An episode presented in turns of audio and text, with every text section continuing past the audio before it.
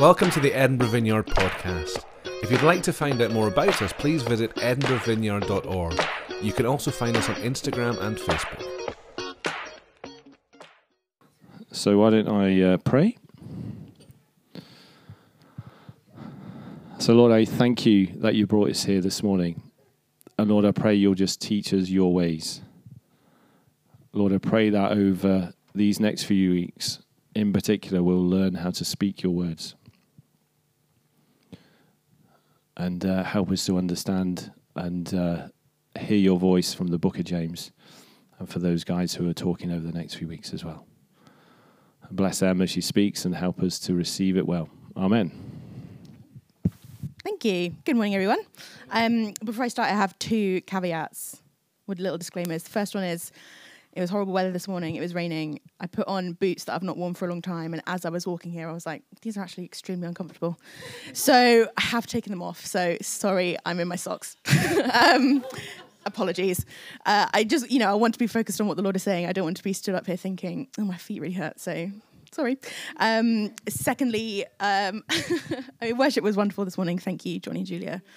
Holy Spirit was really moving. I feel like I got walloped a bit. And um, some, you know, we believe in this church that the Holy Spirit is active and moving. And sometimes when that happens, people respond physically. Some people might like twitch or shake, or sometimes I tremble and sometimes I cry. So if I start doing that, um, don't be alarmed, please. it's not because I'm especially emotional or anything. It's just because um, the Holy Spirit's moving, and uh, it doesn't bother me. Please don't let it bother you either um, if it does happen. Anyway, let's get into it. Um, so, as Ben very helpfully said, we are starting this new series, um, wondering kind of what it means to be disciples of Jesus who speak his words. What does it mean to speak his words? Um, and as Ben said, we're in the book of James. If you've got a Bible, um, we're going to be looking at James 1 this morning.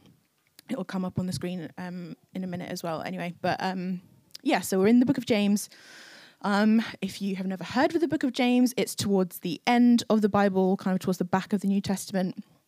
Um, it is a letter written by someone called James um, nice logical name, um, to uh, early churches, to kind of the community of Christians. So it's after Jesus has died and risen again, and the early church is kind of growing, churches are being planted, and um, James is a key figure in this early church. Um, a lot of people think he's Jesus' brother or some kind of relation to Jesus. Um, maybe, you know, whatever that means.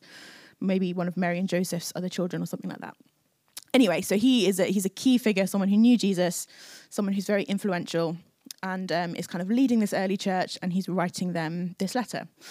Um, it's a nice small book. It's five chapters. Um, I do really recommend that you read it. It is a great book, and you know, obviously, we're slightly limited in what we can get into on a Sunday morning, but it's great. So I'm really excited to be talking about it this morning. Um, there's loads of just really rich wisdom in there even chapter one is like full to the brim of great stuff. Uh, but this morning, we're just looking at James 1 19 to 27. So um, I'll just read that. I think I'm reading from the NRSV.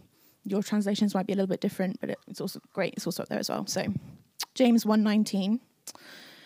You must understand this, my beloved brothers and sisters. Let everyone be quick to listen, slow to speak, slow to anger. For human anger does not produce God's righteousness. Therefore, rid yourselves of sordidness and rank growth of wickedness, and welcome with meekness the implanted word that has the power to save your souls. But be doers of the word and not merely hearers who deceive themselves. For if any are hearers of the word and not doers, they are like those who look at themselves in a mirror. For they look at themselves and on going away immediately forget what they were like. But those who look into the perfect law, the law of liberty, and persevere, being not hearers who forget, but doers who act, they will be blessed in their doing. If any think they are religious and do not bridle their tongues but deceive their hearts, their religion is worthless. Religion that is pure and undefiled before God the Father is this to care for orphans and widows in their distress and to keep oneself unstained by the world. It very, it's intense. Some kind of intense verses, so rich. There's so much in there. Um, but it's kind of like every every word feels like it hits quite heavy. Um, but there's a few things I kind of want to tease out this morning. a few things in particular that I think God is wanting to say to us this morning, um, and particularly things that I suspect He's saying to us um, as a church and as a community. So, the first thing, I think probably obviously the first thing, is um, this whole series, right? It's about the words of God and the words of Jesus. We want to be people who speak the words. So, what are those words? um, when John says, uh, John, too many J names, James, the author, um, when he talks about the implanted word that has the power to save your souls, um, that's Jesus, something that the New Testament writers uh, will often call Jesus is they'll call him the Word, um, by which they don't mean like a, a spoken word, they mean that Jesus is like the manifestation of the Word of God.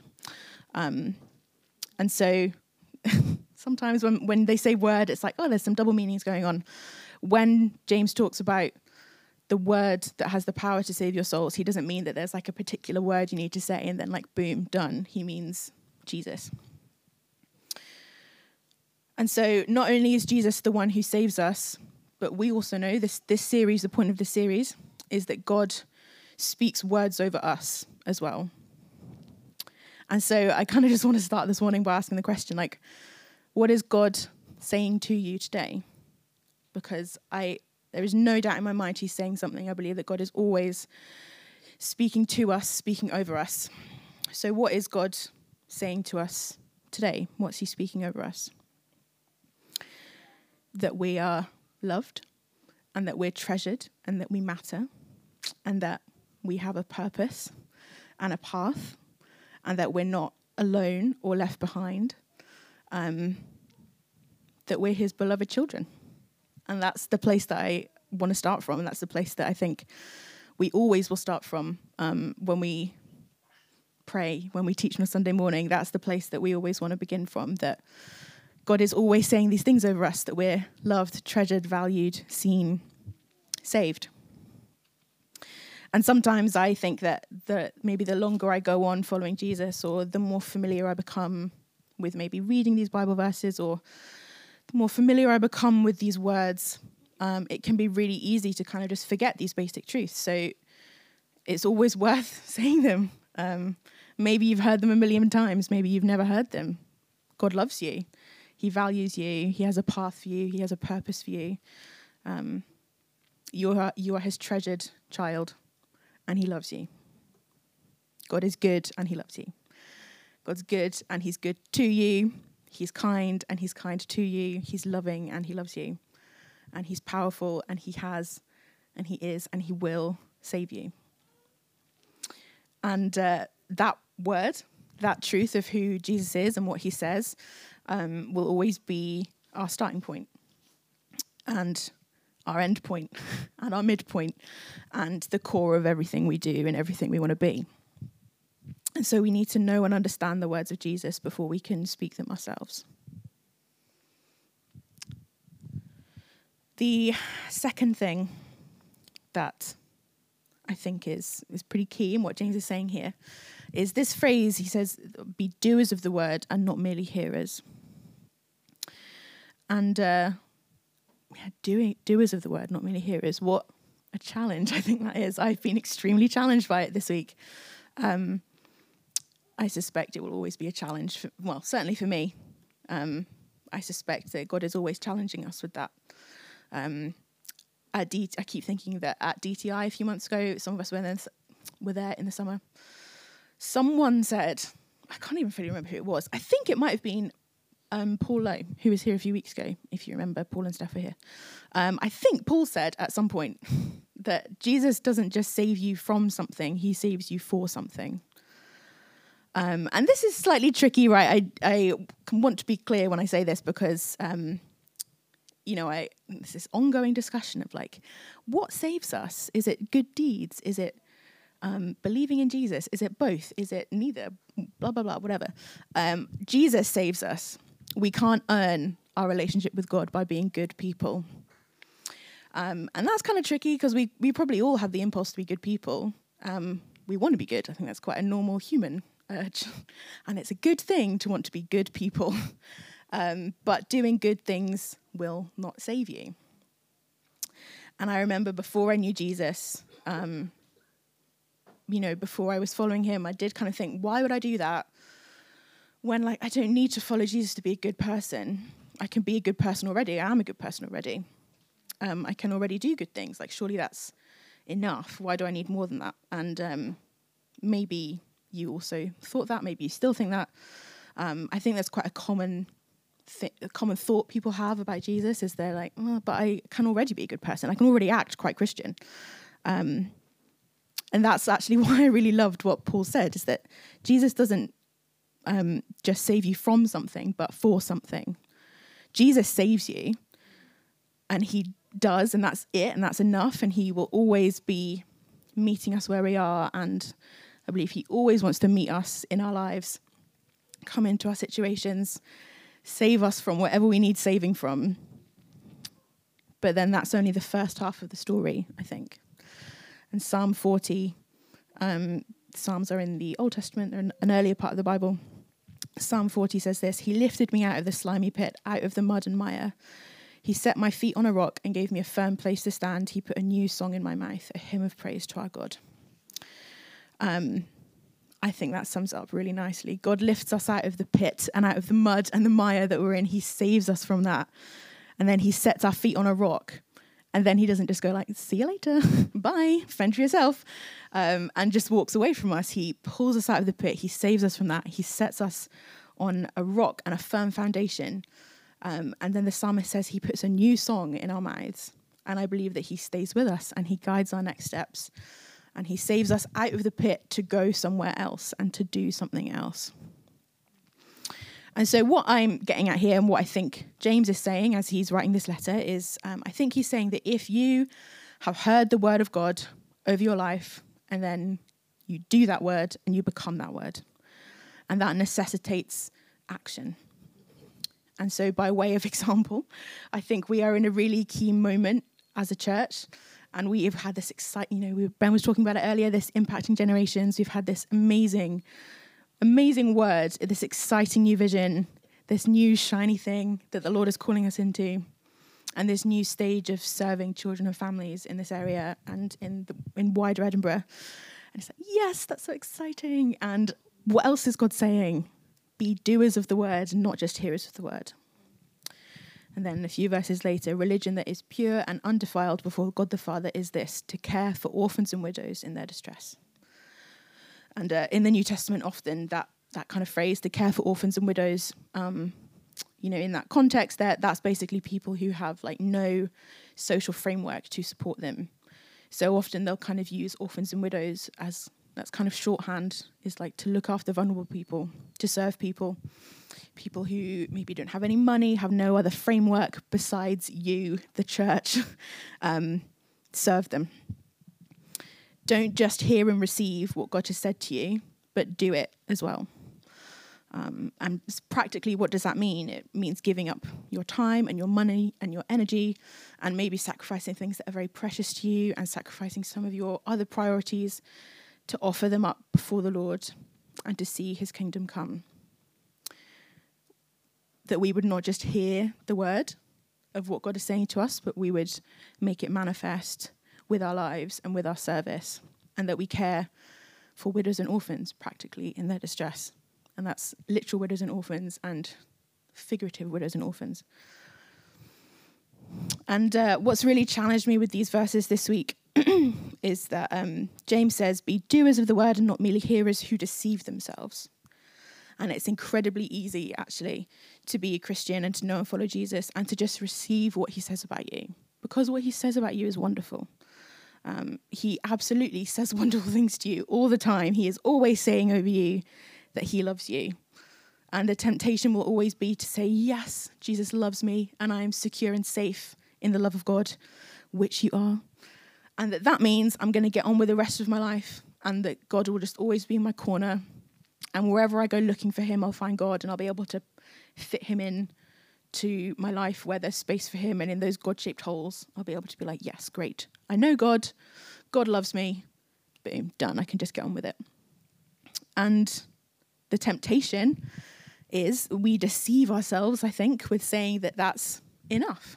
And I want to say this morning, is that enough for you? I think if James was here this morning, he would probably say, No. If you believe that, you are deceiving yourself. We are deceived if we think it's sufficient to only hear the words of God and not do them, and to only be hearers of the word and not doers of the word. And so that's a challenge this morning um, for all of us to not believe the lies. Don't believe the lies that Jesus doesn't love you, that Jesus can't save you, that God doesn't know you or see you or doesn't have a plan for you. Don't believe the lies that contradict what God says. But also don't believe the lie that just accepting those truths is enough to live in the fullness of the life God has for you. Don't deceive yourself and rather be doers of the word. And then the third thing that um, I think God is, is talking to us this morning, and to be honest, this has been the one that's like most been challenging for me. I felt most personally challenged by this this week. But it's also my favorite part of what I see in these verses from James. Um, it's how James speaks. Um, I think something these verses make really plain and something that um, is probably obvious to all of us from just like living in the world is that the words that we speak and the things that we say really matter and our words have real power and can have real influence.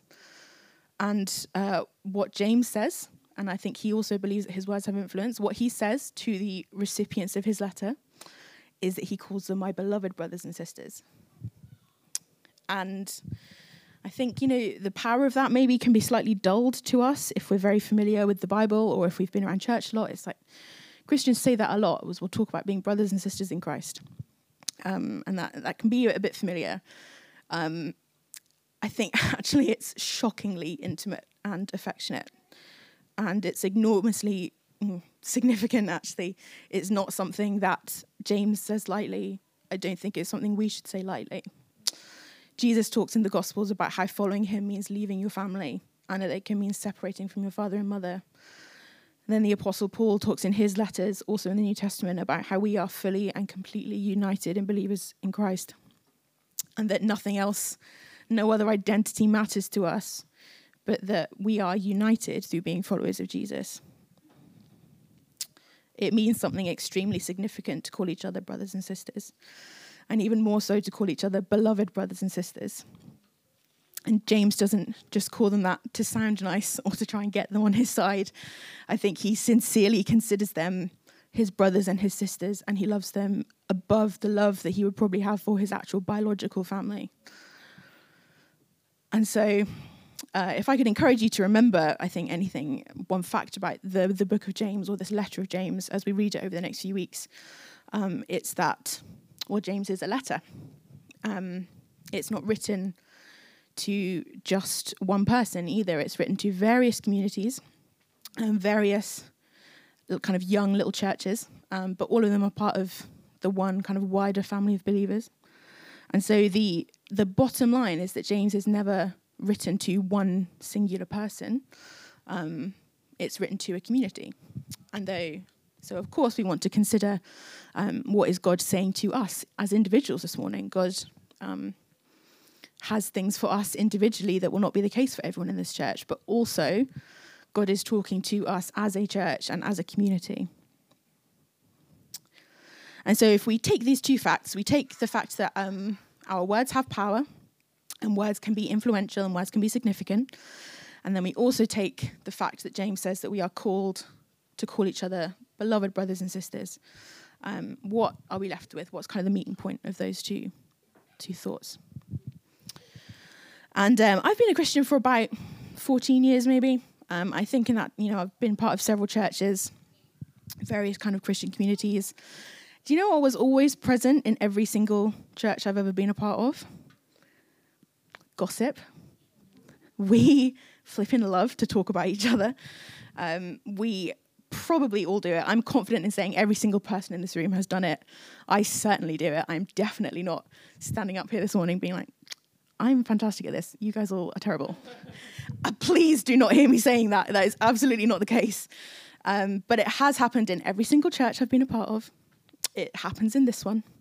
And um, largely, I think it's a very human impulse. You know, it's like that. It happens when you know each other, when you love each other, and you care about what happens in other people's lives. Is that you want to talk about them.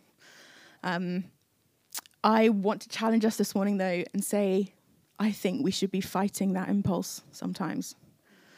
And I think James is pretty clear and it's quite hard hitting. He says in verse 19, You must understand this, my beloved brothers and sisters. Let everyone be quick to listen, slow to speak, slow to anger. For human anger does not produce God's righteousness. Therefore, rid yourself of all sordidness and rank growth of wickedness, and welcome with meekness the implanted word that has the power to save your souls. And then in verse 26, a few verses later, it says, If any think they are religious and do not bridle their tongues, but deceive their hearts, their religion is worthless. And um, you know, I'm sure you know this. I don't even have to tell you. These are not easy things to do. Um, being slow to anger, but quick to listen, slow to speak, bridling your tongue. Is that, oh, what does actually? What does this one say? Da, da, da, tight rein. Keep a tight rein on their tongues. Um, bridling is something you do to a horse. Um, you know, keep keep a tight rein on it. Keep tight control over what you say, and bridle your tongue. Watch how you speak about anyone. And I would add that we have to be extremely cautious about how we speak about our beloved brothers and sisters. If a stranger heard you speaking about someone else in this church, would they know that you're speaking about your beloved brother and sister in Christ? I have been so challenged by that, not just this week as I've been preparing for this, but um, over the last little while. I think it's it's extremely challenging. It's extremely difficult. We want to talk about each other, but in my experience, words that are words that start very innocuously and very inoffensively can become um, something quite different very quickly. And um, also probably all of us have stories about people who have been very hurt by gossip, either ourselves or someone else we've known. And the truth is, I think there is nothing that would tear apart the community of God faster than words spoken in anger, words spoken too quickly without thought, words that come off a tongue that's that's not been bridled, um, words that are spoken out of resentment or pride or hurt or yeah, false piety or false authority or words that are spoken um, out of a desire to just know more and words that are not spoken out of a desire to speak life and love and the words of Jesus over our beloved brothers and sisters. Nothing will tear apart a community of God faster than those.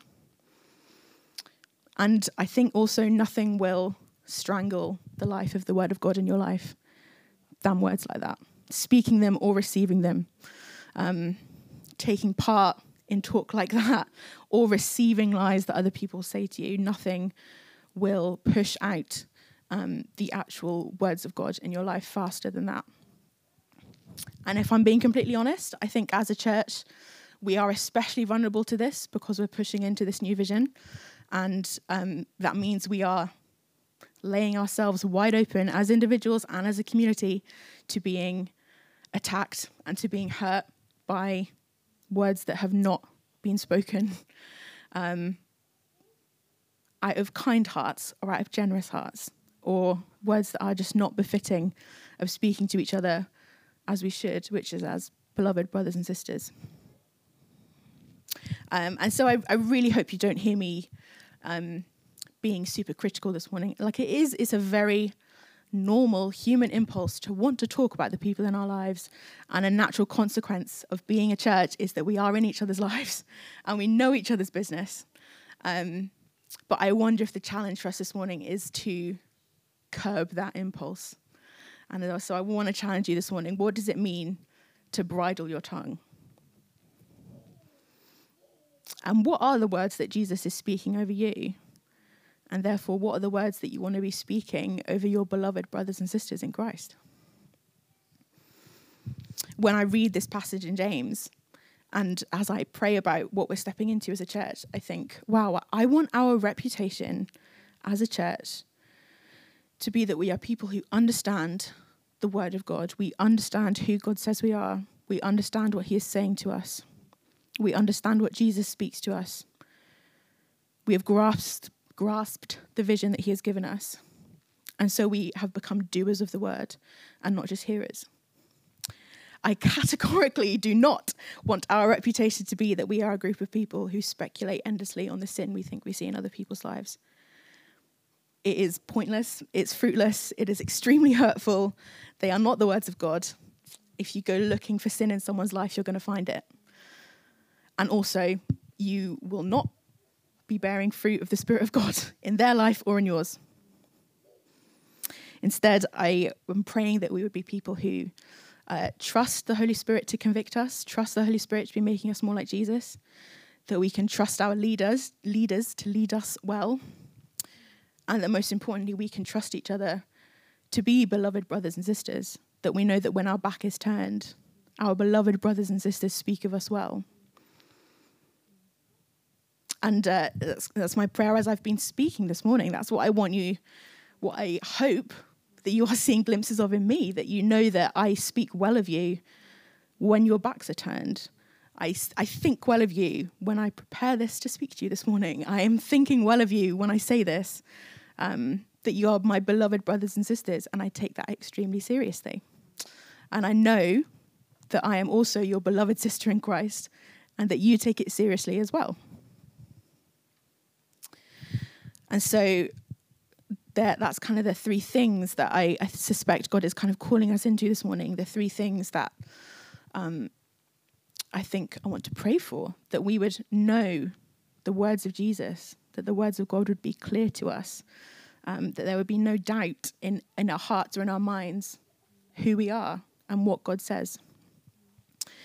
Secondly, I'm praying that we would be doers of the word and not just hearers, that the words that God speaks would not just rest stagnantly in our hearts or in our minds, but that they would spur us to action, that we would become them, that we would seek them, that we would seek the kingdom of God because we are secure in the knowledge of who we are.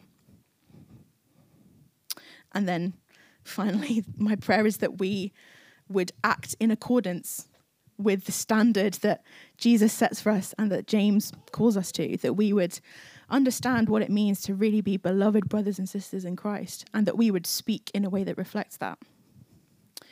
That we would purge gossip and unkind speech and um, any words that are unworthy of the standard Jesus sets for us, that we would purge them from our lives and from our minds and from our hearts.